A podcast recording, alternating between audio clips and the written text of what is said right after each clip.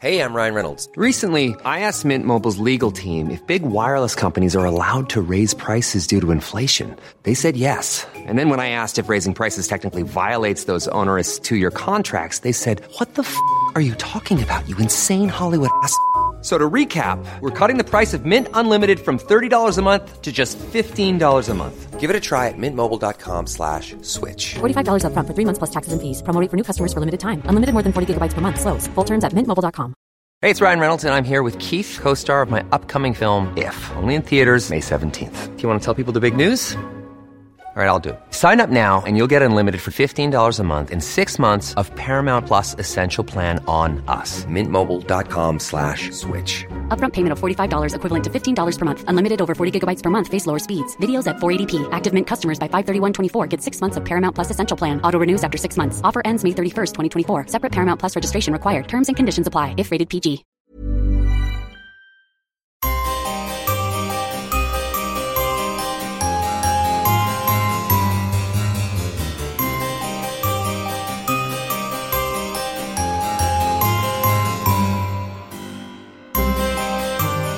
Welcome to The Poisoners' Cabinet. I'm Sinead. And I'm Nick. And this is your weekly podcast exploring the lives of the great poisoners, the macabre murders from across the centuries, and creating curious cocktails inspired by the tales that we tell. And it's episode 55! Season 2, episode 3. Yes, Nick will always, you'll keep count of season 2. I will just keep going because I'm going, oh, it's such a big number. 55, no one's been alive for that long. It's too impressive. Yes. How are you, Nick? I'm all right. I'm on holiday. Not at work, so that's quite pleasant. That's what a holiday is these days, isn't it? It's generally, just I'm not gone anywhere. I've not left the house, but I'm not at work. As Patreon subscribers will know, that Nick has been extremely excited all week about doing some DIY around his house. Oh, it's been a productive day. Now, if you're not careful, everyone on the main episode will also get to listen to all the exciting things happening in my house. Nick, people are gripping their cocoa that is laced with rum, wanting to know what shit has gone down in your living room. It's exciting. I've got a big old new mirror on the fireplace. I've got some plants. Ooh. Got new curtains and a new curtain rail that went up. Got some new pictures. It's very, very exciting. It is. Sinead's laughing at me again. When I think of the curtains, because I know they're kind of, you've gotten voile and stuff, and I think of the line from Abfab about like swathes of sort of white voile and muslin and terracotta pots. So I think I just picture your living room like that now. Pretty much. That's what it is. Well, that's very nice. And it's delightful. I'm very happy. I have done no DIY because I twisted my ankle on Monday. And Are you still milking the twisted ankle? It's still pretty damn swollen, my one, but I can take drugs now, so it's fine. Oh, that's okay. That's the main thing. Yeah. I mean, not for the ankle, just, just for fun. Any poisonings this week? No, I say I haven't been out, so... No, been far too busy focused on the DIY. I've been far too busy levelling pictures and things like that and going, oh, there, or there. Oh, you see, you're one of those people.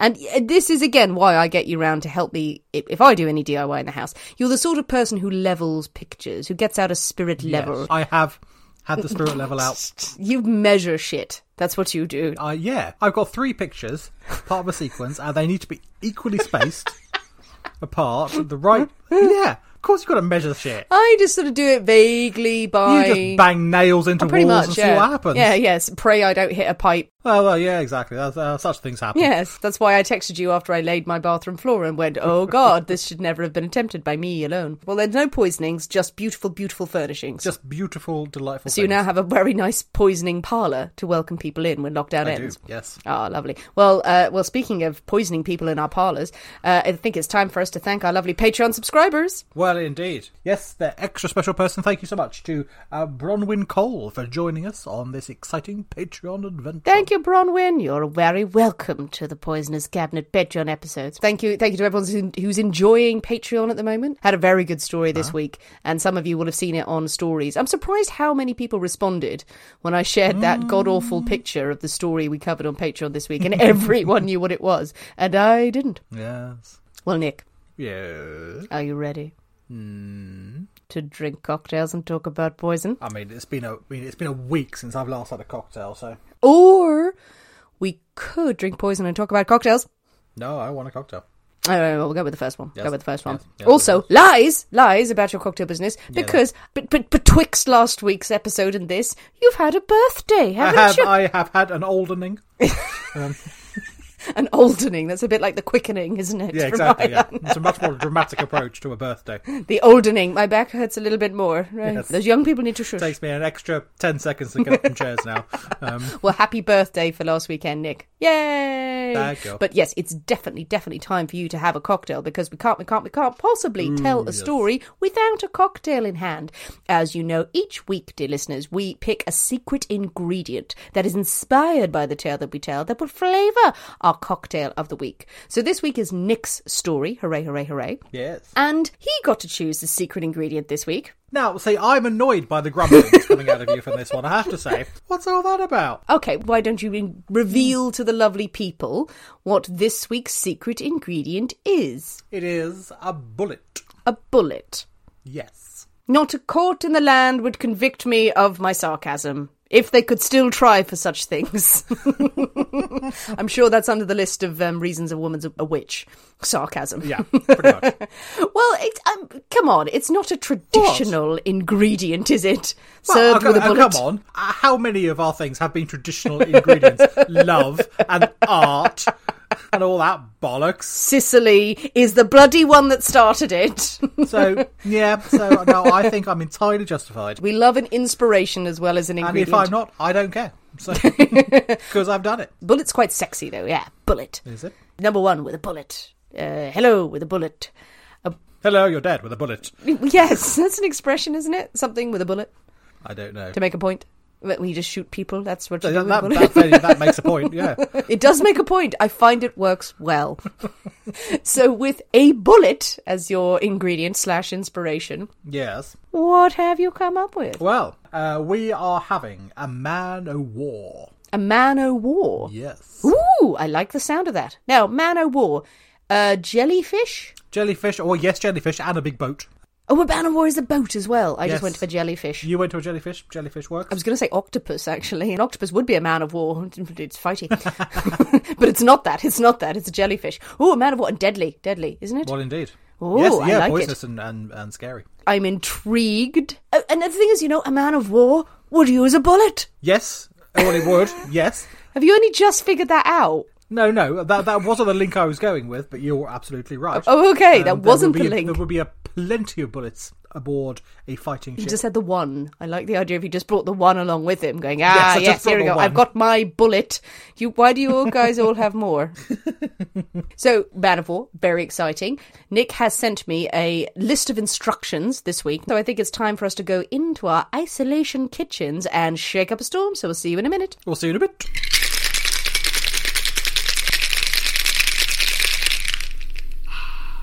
And we're back. Hello. So a man-o'-war, Nick. Man-o'-war. Man-o'-war. He's a man-o'-war. Indeed. He's seen some things, him and his bullet. His one bullet. His one bullet. It's his trusty sidekick. He takes it along and holds it along. Me and my bullet. No one will go to war with him because he's mental. Now, it's a brown drink. It's a brown drink. It's a brown drink, and we have success with brown drinks in the past. Yeah, sort of a browny hint of oranginess. Yeah, an ambery coloured drink. Amber drink. Like that, Maybe we should start calling them amber drinks rather than just brown. But yes, it looks nice. It's quite long. So obviously we're not allowed to know what's in it, so we have to do the tasty first. Tasty. Okay, so we're going to dive in and taste. Merry Christmas. Mm. Yes. Ooh. That's pleasant. That is booze. It's boozy. It's pleasant. I like that. Yeah. Oh, I do like that. Mm. It's quite strong. Well, yes, it is. Ooh, yeah. Oh, my. Oh, sir, you have come on quite strong. You are most bold, sir. Yes, okay, I like that. That seems to have all the things in it that I like. It does indeed have things in it. Oh, it does. Oh, thank God. I'm not just drinking air. Very true. So well done you for guessing that. Yeah, I like it. I like it. I'm thinking bourbon is in here, so. Well, yes. Yeah, so we have indeed. We've gone for bullet bourbon. What? Yes. is our bourbon of choice, as I have in the Poisoners' Cabinet. So we're going with brand names now. So, yes. Oh, Bison Vodka. Yeah, you started this. Oh, I blocked that out of my mind. And your ingredient was Bison Grass Vodka, so you can fuck off. Perfectly justified. Bison that roam. Yeah, so don't you give me any of that. All right, fine. Bullet bourbon. Delicious bourbon, one of my favourites. Absolutely. So it's the staple for the cupboard. Okay, so we got bullet bourbon. So we've got bullet bourbon. We have triple sec, so an orangey twang going on there. Twang. A red vermouth, a sweet vermouth. A lemon juice and a dash of sugar as well. It is lovely. This is nice. It is lovely. Well, considering, I mean, we're generally quite a fan of the bourbon drink, so the Red Hook... Ooh, yeah. Has gone down very well in the past, which is bourbon, red vermouth and maraschino, so you get your fruity element from that. And then, Manhattan with the bourbon and red vermouth. You enjoy Belvedere, which is, again, bourbon and red vermouth and Campari. So. Bourbon and red vermouth, it's a marriage made in heaven. Yeah, absolutely, there's definitely a theme going on. Yeah, and I think we've done another bourbon cocktail before with lemon juice in it, and it does work. You think it's bourbon is kind of a deeper flavour, I suppose. You wouldn't really call it fresh and citrusy, but put them together and it's rather delicious. It's quite lovely. It's so simple, yet so yummy. I have to say, it is lovely. It's not beating a Red Hook for me. No. I would still go with the Red Hook over this one. I would go with the Red Hook, but it's just different. I think Red Hook is different because the maraschino cherry is a really distinctive flavour and it's very delicious. If I had a choice of the two, I wouldn't choose this. I like this one, though. I do really like it. This is very quaffable. I think it's the citrusiness that makes you kind of go, oh, it's not as strong as it is. And then you're like, glag, glag, glag, glag, glag, glag, glag. Yeah. Oh, I'm dead. No, I'm a fan of that with the triple sec and the lemon and the bourbon in there. I like it. A man of war, yet gentle and lilting. Hey, I'm Ryan Reynolds. Recently, I asked Mint Mobile's legal team if big wireless companies are allowed to raise prices due to inflation. They said yes. And then when I asked if raising prices technically violates those onerous two-year contracts, they said, what the f*** are you talking about, you insane Hollywood ass So to recap, we're cutting the price of Mint Unlimited from $30 a month to just $15 a month. Give it a try at mintmobile.com/switch. $45 up front for 3 months plus taxes and fees. Promo rate for new customers for limited time. Unlimited more than 40 gigabytes per month. Slows full terms at mintmobile.com. Hiring for your small business? If you're not looking for professionals on LinkedIn, you're looking in the wrong place. That's like looking for your car keys in a fish tank. LinkedIn helps you hire professionals you can't find anywhere else, even those who aren't actively searching for a new job but might be open to the perfect role. In a given month, over 70% of LinkedIn users don't even visit other leading job sites. So start looking in the right place. With LinkedIn, you can hire professionals like a professional. Post your free job on linkedin.com/people today. Hey, it's Ryan Reynolds, and I'm here with Keith, co-star of my upcoming film, If, only in theaters May 17th. Do you want to tell people the big news? All right, I'll do it. Sign up now and you'll get unlimited for $15 a month and 6 months of Paramount Plus Essential Plan on us. MintMobile.com/switch. Upfront payment of $45 equivalent to $15 per month. Unlimited over 40 gigabytes per month. Face lower speeds. Videos at 480p. Active Mint customers by 531.24 get 6 months of Paramount Plus Essential Plan. Auto renews after 6 months. Offer ends May 31st, 2024. Separate Paramount Plus registration required. Terms and conditions apply if rated PG. Hey there, it's Michelle Norris. I'm host of a podcast called Your Mama's Kitchen. When I travel, I'm usually looking for a way to find a taste of home when I'm not at home. And one of the things I love to do when I am at home is entertain. And Airbnb allows me to do that. When I was in California recently, I rented a house that had a great kitchen. And when we were sitting around the table, we're all thinking, we're in someone else's house. Someone could be in all of our homes as well. If you have a home, but you're not always at home, you have an Airbnb. Your home might be worth more than you think. Find out how much at airbnb.com/host. Well, that's a resounding success. With a bullet. Yay! With a bullet. Just the one. Okay, well, with our man of war cocktails firmly in hand, huddled towards us so no one else gets at them. Is it time for a story, Nick? It is definitely time for a story. Definitely time. Time for a story. Time for a story. Gather round, children. Okay. It's Uncle Nick's story time. That's terrifying. Yes, I'm going to do that in that voice all the way through. For the next hour, it's me going, oh, they died horribly. I'm still just picturing you at the door of a gingerbread house beckoning kids in. Not to eat them, just maybe just clean or something. Just go, look at my curtains. Small hands to polish my new mirror. But yes, anyway, we're gathered round. So, I mean, there's been a great deal of research and much Googling of what to do. And as I said on the Patreon one this week, it's quite exciting having such a huge variety of stories. It's quite difficult to decide which one to cover. You're like a kid in a murdery candor store. Exactly. But we have settled on this one. And I've decided to keep it relatively local. Ooh, okay. This week. Well, local is we're heading back to London. London. We haven't been to London for a while. We've been having lots of foreign adventures. We're back in London for the story of the Bermondsey Horror. Oh! Now I knew Sinead would never cover this story, so I was quite safe. And it's all mine. Would you like to explain why? Because I can't say that particular borough.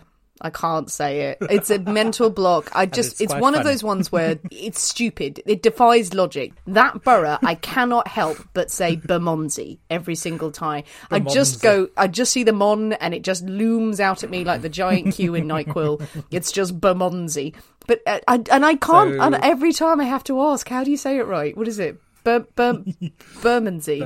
I mean, to be fair, I did have a stutter as a child, so you're just mocking me now. I mean, this is true. This is true. But we are going for the story of the Bermondsey Horror. You see, you said that, and I thought you were right. I was like, yeah, because Bermondsey's wrong. Is the Bermondsey Horror me? Well, just before your time. Okay, good. Okay, so the horror. Yes, back then. Please do write in, people, with words that you can't say. Write them in the comments and then we'll try and guess how you've said them wrong. So we start our tale with Marie de Roux. Now, not very Londonish, I know, but stick with me. Maria was born in Switzerland, but she emigrated to the UK at a young age. And in her 20s, she started working as a maid. Okay. So we are back in the Victorian era, the eras of maids and servants and all sorts of that shenanigans, which does not exist anymore. Well, you do have maids still. Yes, not quite the same. We obviously went to that in our mind. We weren't thinking of a modern maid who was just sitting on Snapchat going, yeah, I'm vaguely dusting. No. And Maria is very good at her job as a maid. Was she made for it? Oh, that's good. Nicely done there.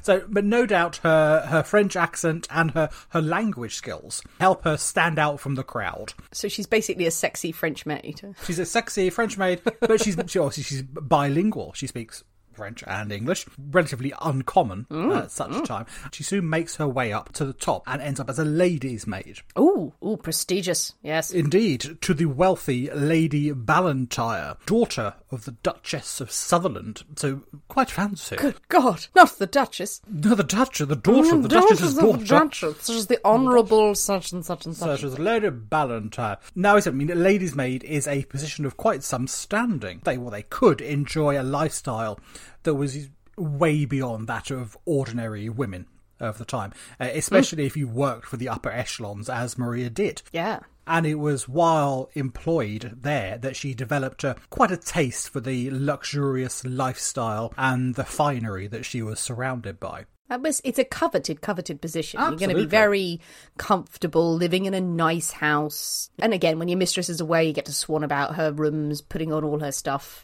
Lounging around in silk sheets. You say that, but if the mistress was away, then you would be away as well. Oh yeah, because she got to travel all over the place. She got to visit the great country estates of the nobility. That's even better. She would accompany her lady on trips abroad, so she really had a quite a coveted position. Yeah, not bad at all. It was on one of these trips abroad that she made the acquaintance of Patrick O'Connor, who worked as a customs officer at the London docks. So probably sorting out her ladyship's baggage or something like that, she developed a rapport with Patrick. She met a man down the dock. docks. Down the docks. Down the docks. Always good. Sounds like a good Irishman as well. Oh, indeed. Yes, absolutely. Patrick O'Connor. Patrick O'Connor. You can't ask for a more Irish name than that. You really can't, no. Hello, Irish stereotype. Enter from the left.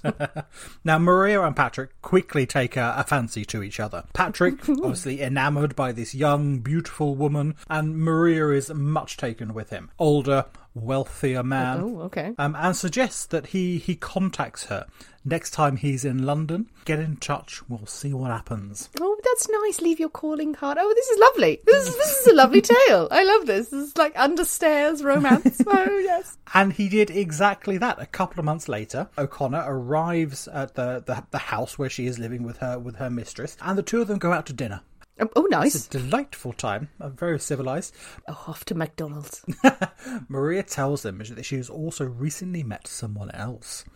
Oh, the bitch. No, you know what? She's damn well entitled to. Well, indeed. She's met a chap called Frederick George Manning, who works as a guard on the Great Western Railway. Oh, no. No doubt, again, dealing with some other of her ladyship's travels, baggage on and off trains and things like that. She's encountered Frederick Manning. So she's covering the trains and the sea. Well, she goes wherever her ladyship goes. Train guard and the docks, yes. But she's meeting men at every port and every station. At every port, absolutely. The taxi cab is rife with people. But it seems that O'Connor is not dissuaded by this news. And within a fortnight, she has received a proposal from both men. Now, Maria has a decision to make. Which one is going to make the better husband? And... quite importantly to Maria, which one had the most money? Yes. Would you go for the guy who works down the docks, or would you go for the train guard? Yeah, interesting. Frederick Manning is the same age as her. By accounts, he's a quiet, reserved chap. He has a steady but modest income from his work on the railway, whereas O'Connor is quite a bit older. He's full of charm. He is known to be a bit of a heavy drinker. Great. But he does have a lot of cash. Nice. He's quite a wealthy man. Sign me up. Choices. Which way do you go? Maybe the quiet one is a dynamite in the sack, though. Well, you never know. And Frederick does promise Maria that he may not seem like much at the moment, but he is soon to come into money from an inheritance. And that once that arrives, they will never have to worry again. Ooh, red flag. Well, yeah, well, indeed. I just need to get my shit together and it'll be fine. Yeah. Run, woman, run! In their courtship, Maria's sort of discovers that O'Connor, he's already quite a wealthy chap. He seems to have a large amount of money invested in railways. Actually, he owns a lot of stocks and things like that. Okay. So he's got a bit of an income, and he's got a bit of a business brain to him. But for whatever reason, the promise of an inheritance wins out. Oh, and Maria and Frederick marry in St. James's Church, Piccadilly, in May 1847. Okay, I mean, so yeah, that's the way she's gone. It just seems a bit foolish, short-sighted. Well, yeah. But love, young love. She seems like quite a confident woman, knows her own mind. Frederick's quite, I think meek might be a bit over the top, but he's not quite as forceful, so perhaps could be controlled a bit more, whereas O'Connor seems to be quite confident himself and outgoing, likes a bit of a drink as well, so would those two really outgoing, confident personalities clash? That's she's thinking true. I can probably, I'll just tell Frederick what to do and he'll do it. He's a Capricorn, she's a Pisces. Yeah. So she's gone that route. Weak, meek man, I shall control you. Exactly. What really attracted me to you is the fact that you don't say anything back to me. Yes. So pretty much. Soon after the wedding, Frederick gives up his job on the railway and decides they're going to start a new life together, and he takes over the lease in a pub, the White Hart Inn in Taunton. Somerset, in sort of the west of England. Somerset. However, this career change does not go well. He is entirely useless as a publican. He doesn't have that sort of rapport with customers. I think he's silent and meek. He's just standing back, terrified. I think probably to be a publican at that time, you need to be quite forceful and kick drunk people out and all this sort of stuff. And he's not equipped to handle that sort of role. You know who would have been great at that? Paddy O'Connor would have been there. Exactly. And rolling up his sleeves. But within a year, the pair have to sell up and move back to London. Now, I don't know if Maria is still working at this point, but despite the failure of the pub venture, they do manage to scrape together enough cash to afford a fairly stylish home in Minver Place in Bermondsey, an area in the southeast of London. Maria has also realised by now that this inheritance that Frederick has promised was going to appear was entirely fictional. You see the lies. The lies. And don't gamble on it. She is stuck with this relatively uninspiring man, earning not a lot of money, and she seriously begins to think that she has made a serious mistake. When Maria returns to London, she reaches out to her old flame Patrick, and the two of them rekindle their friendship. Sexy friendship. Yeah. Maria perhaps realising that she was never going to get the life that she had always wanted with Frederick, and that while she may not be able to marry Patrick, she can certainly make the most of his money. Okay. I have such an image in my head of what Patrick looks like and what Frederick looks like. Patrick is strong and strapping and tall. Well, and he works on the docks. Exactly. Yeah. So, he's got a good kind of beard going on. He's Irish. Yeah.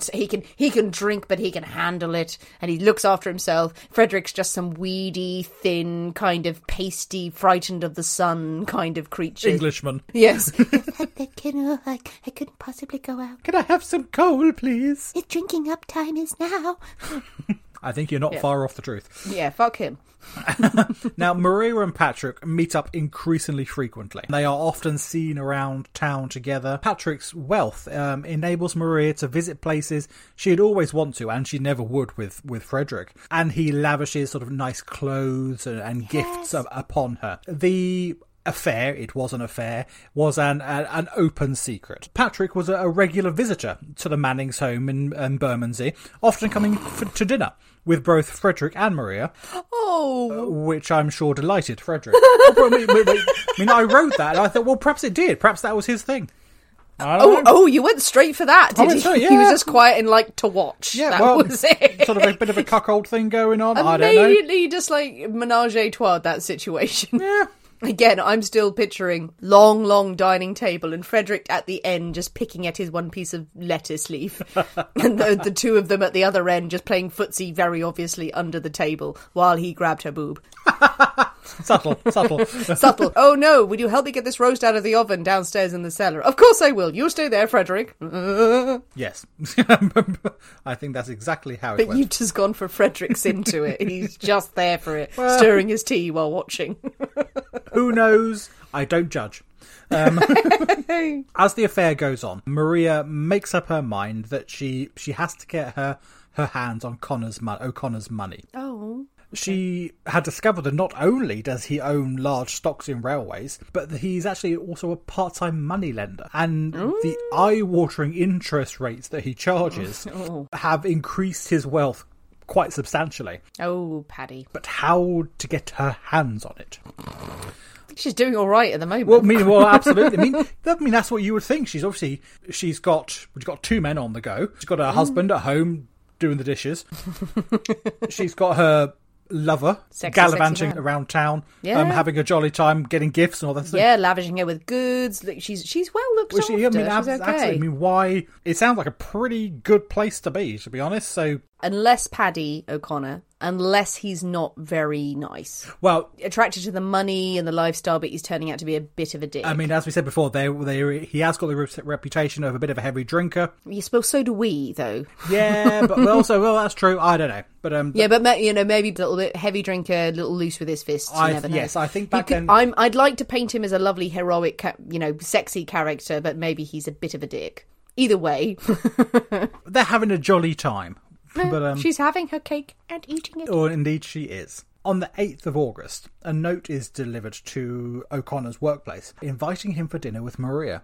Her husband would be out, she said. Probably with like a winky face emoji at the bottom. Or just mwahahahahaha written and then crossed out. Yeah. Just aubergine emojis drawn on. But it would seem that he did not get the subtle subtext of the note. And Patrick arrives at Maria's that evening with a friend named Walshy. Or did he get the subtle hint to Sutherland? You know, my head also went there as well, but I'm thinking... Perhaps. Such an insight into Nick's mind. Yeah, well, it is, isn't it, really? He's like, let's bring a friend. His husband's away. Walshy. Okay, nice. Walshy. But it does rather thwart her plans for the evening. Oh, right. Oh, damn. As the men were leaving later that evening after dinner, a delightful dinner, no doubt, she whispers to O'Connor that he should return the next evening, and that if he came alone, there might be more on the menu than just dinner. Is that true? That's true. That's exactly, yes. Is that what she said? Oh, yeah. Oh, my. Indeed. Ooh. Oh, imagine she'd invited him over and she wasn't expecting dinner. And then he turns up with a friend and she has to cook dinner. She's just like, fucking anything. This romantic meal for two. She's got to, like, stretch for three. All the sexy, the petals up the stairs and things. She's got to get rid of those because his mates come round too. Oh, God. And he's probably eating them out of house and home if he's another Irishman. He's like, come on, we'll have a big feed. I'll have that wine there. This sexy bed area. I'll have a wee lie down here. She's just yelling at him as he goes out the door. There was more on the menu than dinner. Come back tomorrow. I need sex. Oh, we can all relate. The following evening, O'Connor is seen by friends crossing London Bridge towards Bermondsey and is noticed by neighbours smoking a cigar by the Manning's back door before he goes in. Okay. Maria tells the man to wash up before dinner and leads him into the kitchen towards the sink. O'Connor turns towards the basin to wash his hand. Maria places a pistol behind his ear and shoots him point-blank range. Straight through the head. Oh, good God, that's not subtle. Not subtle at all. Frederick appears from where he had been hiding and goes into the kitchen, only to find that despite having a bullet through his head, the man is still alive and is trying to speak. Later in the trial, in Frederick's own words, he says, "I never liked him, so I battered his head with a ripping chisel." Oh, crowbar. Oh, God. Oh, he crowbarred him. Oh, bloody hell. He crowbarred him. She shot him through the head. He crowbarred him to death. Oh, I suppose if you have a low-caliber gun, if it was just a lady's pistol, not to be sexist, but there's the kind of guns at that time you just go, ow, stop it. I mean, this did, well, we shall continue. Yes, and I also like the idea she said, wash up before dinner, and I very much was picturing, can you just wash your bits, please, over by the sink? Wash your bits before dinner. Wash the boys in the sink and then you're fine. Give him a rinse, and then we'll get to it. Rinse the potatoes. Okay. The couple bury his body in a grave they have already dug, below the flagstones in the kitchen.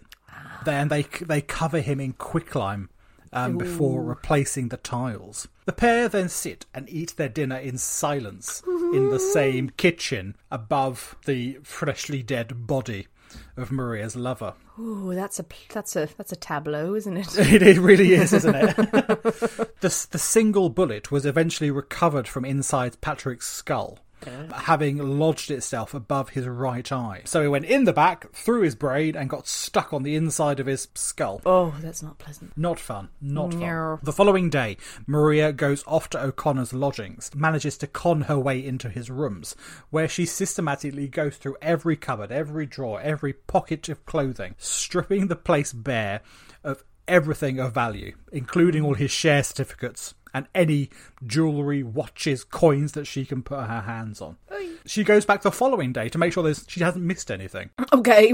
just to be doubly sure that there's no hidden treasure anywhere else. 2 days pass, and the Mannings start to think they've got away with this. But then they get a fright when two of O'Connor's customs colleagues from the docks come to the house looking for him. Apparently he told his friends that he was going there on the evening of the 9th to have a meal. Yeah, that's exactly what he told his friends, isn't it? Down the docks. I'm going to go to this woman's house to have a meal. Whoa. Said, yeah, he talked a lot about shagging you. So, yeah. Maria admits that he had indeed eaten with them, but the day before, on the 8th, when he came with his friend Walshy, not seen him since then, and off the work colleagues go. but leaving Maria and Frederick thoroughly unnerved and increasingly paranoid. The couple eventually managed to convince themselves that these two men were in fact not Patrick's work colleagues, but detectives in disguise. Oh, right. The paranoia has reached such a point that they think they're being spied upon from all angles. Well, yeah, I guess you would. And they decide to leave London immediately. Yes, leave this troublesome borough that we can't pronounce. Maria sends Frederick off to try and sell their furniture, their belongings, cash it in as quick as he can, get the money, we can go. As soon as he leaves the house, Maria packs 4 trunks with everything of value and orders a cab and scarpers to King's Cross. Oh, she's left him. She's double-crossed him. No. She's run with all the cash, all the valuables that she's taken out of Patrick O'Connor's lodgings. She's scarpered with them. Oh, she a bitch. Oh, she a nasty bitch. She goes to King's Cross railway station, where she catches a train to Edinburgh. When Frederick returns to the house, he discovers Maria and anything of worth has gone, and he realised that he has been double-crossed and betrayed, and he decides to flee as well, and he decides to leave the country, and he goes by train and ship to Jersey. Oh, very nice. Channel Islands. Very so nice. Completely opposite directions. Yeah, exactly. To Maria. Yeah. Probably a good idea. Jersey, very nice. I think. I've never been. I've never been. I've seen lovely videos. It's very nice. O'Connor's colleagues, who were in fact just work colleagues and not secret police, had by this time reported him missing to the actual police. Oh, good. And expressed their suspicions and weird goings on at the Manning's place. They said they were sure that he said he was going there on the 9th. The police decide to pay a visit to Minerva Place and discover the house abandoned. Searching through the house to see what's going on, an eagle-eyed detective notices that the mortar between 2 of the flagstones in the kitchen is still loose and still damp. Oh.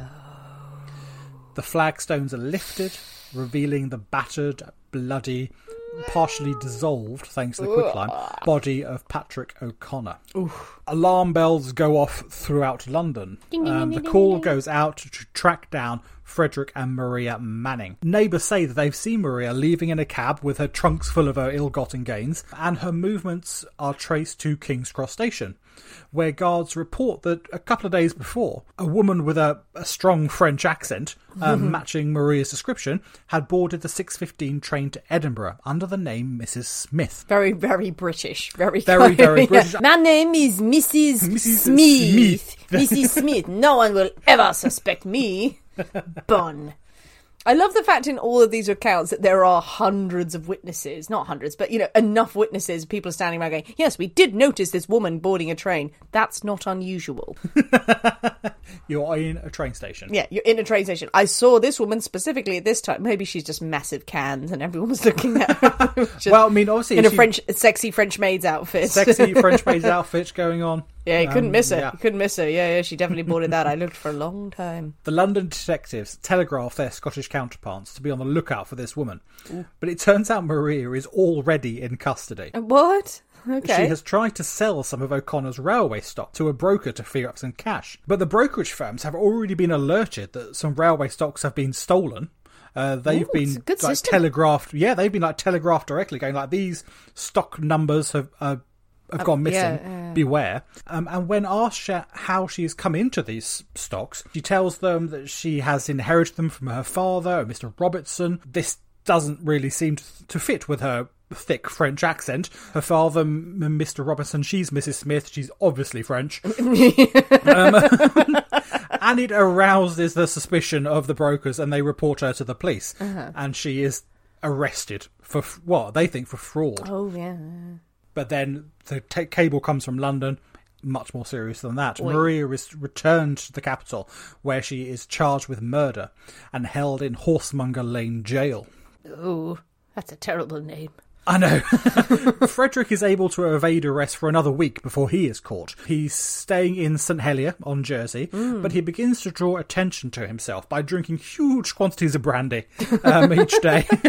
And he's a thin, slight man. Yeah, he's obviously got some troubles because he's knocking this back. And there is a chance encounter with a man who he had known in London. And as soon as he has this encounter, he flees again to the town of St. Lawrence. The man who had spotted Manning read about the case in the papers when he returned to London and lost no time in going to the police going, He's in Jersey. I saw him there last week. Oh, nice. Nicely done. Yeah. And on August the 21st, Frederick is arrested. They're moved from Horsemonger Lane Jail to Newgate Prison for the trial, which opens at the Old Bailey on Thursday the 25th of October. The trial lasts 2 days. Frederick and Maria, they are individually represented. They have their own defence counsel. Well, yeah. Who try to shift the blame onto each other. Obviously, one counsellor is saying Maria did it, Maria's counsel saying Frederick did it, and they seem to expect that what the other one is going to take responsibility for this. He's going to fall on their sword and say, yes, it's all me, and let the other one go free. That does not happen. No, you think maybe there are some cases where if you assign blame and you stack up the evidence, you hope someone else will crack. That's usually after months and months and months of a very big murder trial. After 2 days, just shows they went, no, they did it. They did it. She did it. She told me she did it. Come on, admit it. They've just got a big stick going, come on.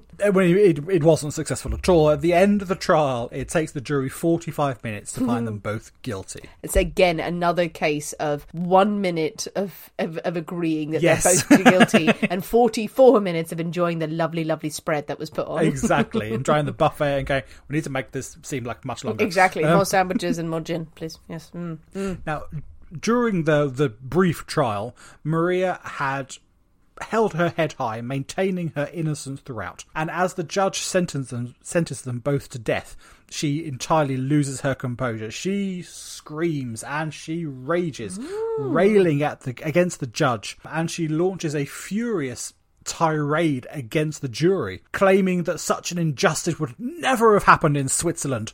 The British are all bastards for convicting me like this. It would never have happened. In Switzerland, I really think that they probably would have convicted. I think it would have done, absolutely. Yes. Yeah, for sure. The Swiss are known for their efficiency.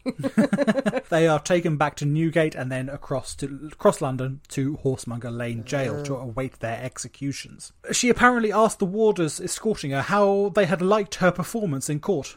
Wow.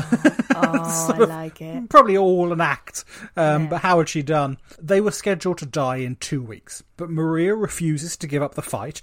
She writes to Queen Victoria, appealing for mercy. Of course. In her letters, she addresses the Queen as an old friend, my dear Victoria. Oh, that's a little bit informal, isn't it?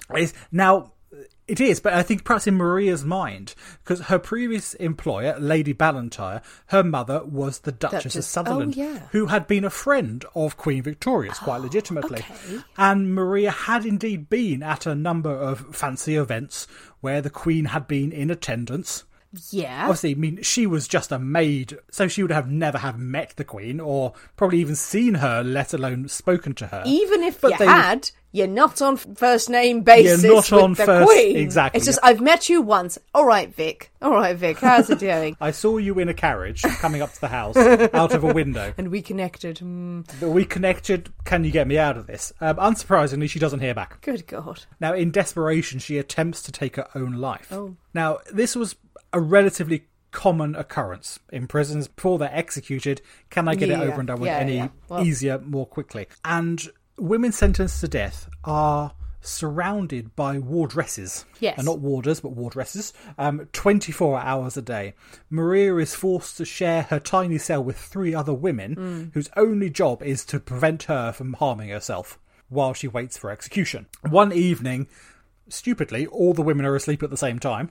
Seems unwise. And Maria attempts to strangle herself and to slit her own throat with her fingernail. She sharpens her fingernail and she attempts to jab it into her throat to kill herself. The noise and the commotion wakes up these women, and it takes all three of them to restrain Maria and to prevent her from harming herself, which they do successfully. On the morning of Tuesday the 13th of November 1849, Frederick and Maria Manning are led to the roof of Horsemonger Lane Jail. The raised roof is the perfect stage to allow 30,000 spectators to get a perfect view of this this execution. One writer from the Times writes the following, and I'm going to read this out. Yep. I was a witness to the execution at Horsemonger Lane this morning.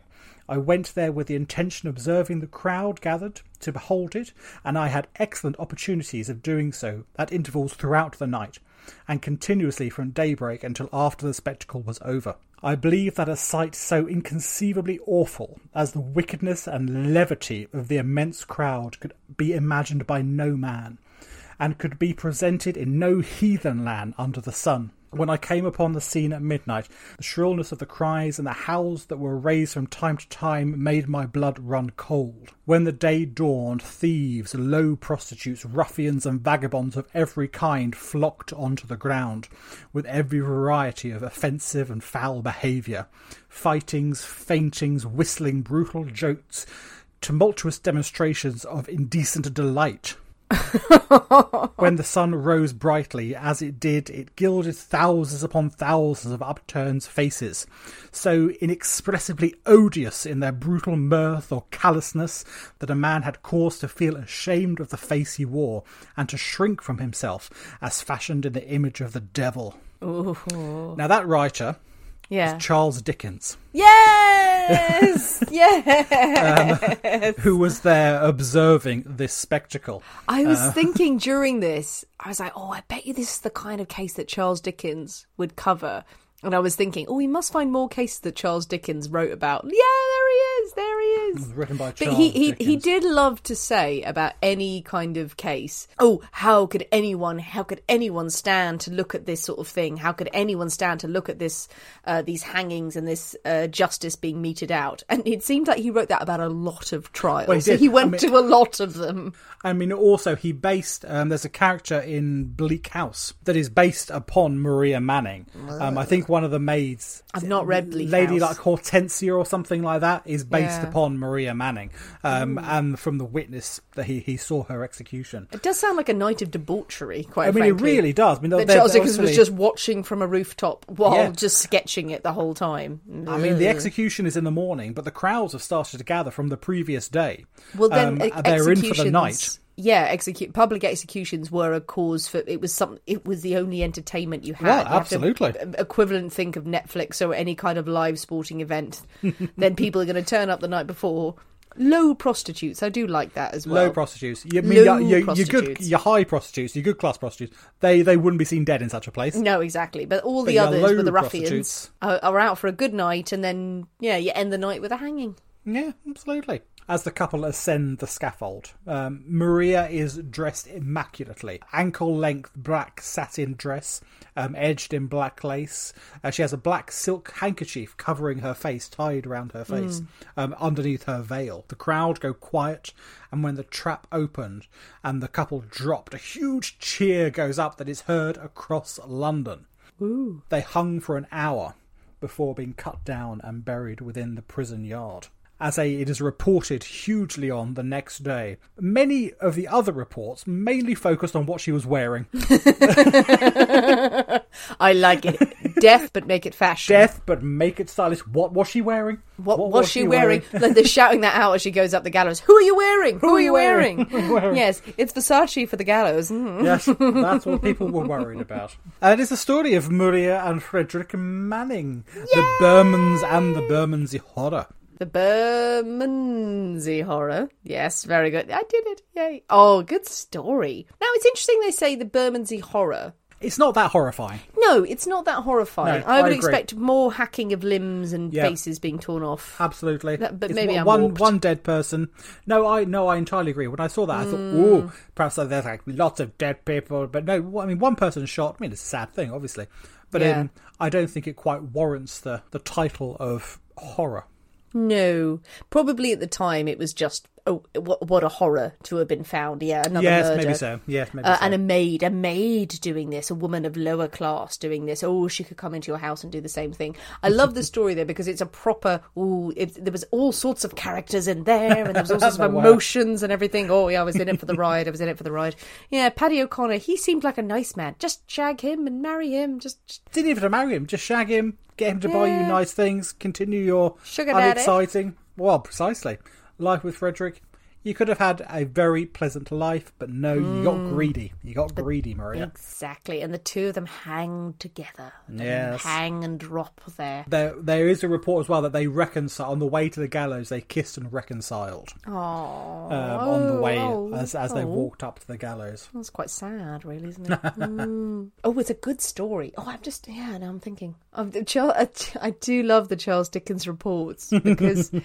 It's not the first time that we've had reports from Charles Dickens, who was a journalist before he was a novelist, and while he was a novelist as well, and was sent out and had, the most magnificent but sent out to report on, I suppose, to provide social commentary. Yes, absolutely. On the events of the day or events of the time. And there was a lot of cases of murdering cases that we've come across in this podcast that, Charles Dickens talked about that. You think it happens more than you think. And him talking, going, oh, it's awful, it's the worst thing, the worst examples of man. Going, well, stop going to these things, Charles. Stop standing there watching the prostitutes shagging everyone, going, they were there at night time, I was there until morning. I mean, it's also been the worst examples of man for the past 3 months. Every Saturday for the past 3 months, you've seen the worst examples of man. So the worst examples of man, and yet suddenly, oh my God, the next time there's the worst examples of this Sunday.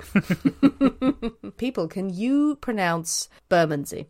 Nice. Yay. Well done. Yes. Yeah, I've done it. This will all go out of my head later. Yes, do write in with the words that you can't pronounce. But what do you think? What do you think of the Bermondsey horror? What do you think of maids, sexy French maids trying to kill people? I know I'm painting her as a sexy French maid. The whole way through that story, I was like, she's still wearing her maid's outfit, talking in a French accent. That's why everyone would notice her. Because she was a sexy Swiss maid. French-speaking Swiss. I mean, it's sexy nonetheless. The Swiss are the best ones. Excellent watches. Very good timekeeping on the Swiss maids. Sexy Swiss maid wandering around killing people. Well, what do you think? Do you know the story? Do you have theories? Do you have pictures in your head of how all these people looked as they were enacting these crimes? And yes, dead with a bullet to the head. The first story we've done with a gunshot, really. It is, yes, it is. Yeah. Absolutely. And that was the kid, and a crowbar, nicely finishing it off. And finished it off with a crowbar. So you got your money's worth. And again, I think that we would feel hard done by if it was just a shooting. Well, yeah, we want to see a clubbing as well. Well, exactly. You got to vary it a bit. You got to have something a bit more interesting. And then sprinkle with quicklime. Quicklime is also always a good option when disposing of a body. So tell us what you think of the story. Tell us more stories from this era, more Victorian murders, more early murders, more slightly later murders with weird, strange stories behind them and exciting killing mechanisms. I'm just going to go with that. Killing mechanisms or methods. Methods. No, mechanisms. Mechanisms. It's more scientific. You are making it sound like a big contraption going on with cogs. Tell me that you don't want a story that involves that. Absolutely. Yeah. Anything with a contraption that went wrong and involved these people being caught because it was too ambitious. Send us more of your stories and ideas. And for goodness sake, try a man of war. Because, goddammit, that's delicious. It's a tasty drink. Yeah, I've knocked back two, so hurrah. As have I. And you can probably tell by now. Yes. Why I had to repeat many of my wow words. No one will notice that because I will have edited those bits out and I just leave me rambling at the end going, yeah, blah, blah, blah. No, the Man of War, delicious drink. And you'll probably have, by now, dear listeners, most of the ingredients in your cupboard. Mix one up. Tell us what you think about it. Tell us what you think. It's really, really lovely. We urge you to get into a bourbon cocktail if you are like us. Previously, they've only ever been kind of, light, not bourbon whiskey, not our thing. Oh, the bourbon cocktails have been a revelation. And this is a new one. I love that. I'm going to make 9 more in a minute. Excellent. Yeah, I don't have to work tomorrow. And you, with my bullet, go, bullet. But I think I'm justified in that every now and then. No, you're not. We do this every time. If we throw in a weird ingredient and inspiration, we give each other shit for it. It's what we live for. That's true. Yeah, that's fine. Okay. If you haven't already, people, come and join us on Patreon. A new episode every single week, as well as more bonus content. Lots of fun to be had. This week's one was especially good, I have to say. It was very good. It was very funny. Nick has gone wild on season 2. He's so excited and so happy, just finding the weirdest shit possible. Yep, I like the weird ones. Exactly, and it was a journey. It was a journey that we took on Monday, people. Thanks for listening, guys. We have been the people inside the Poisoners' Cabinet. We will see you next week. And remember, your loved ones are trying to kill you. Bye.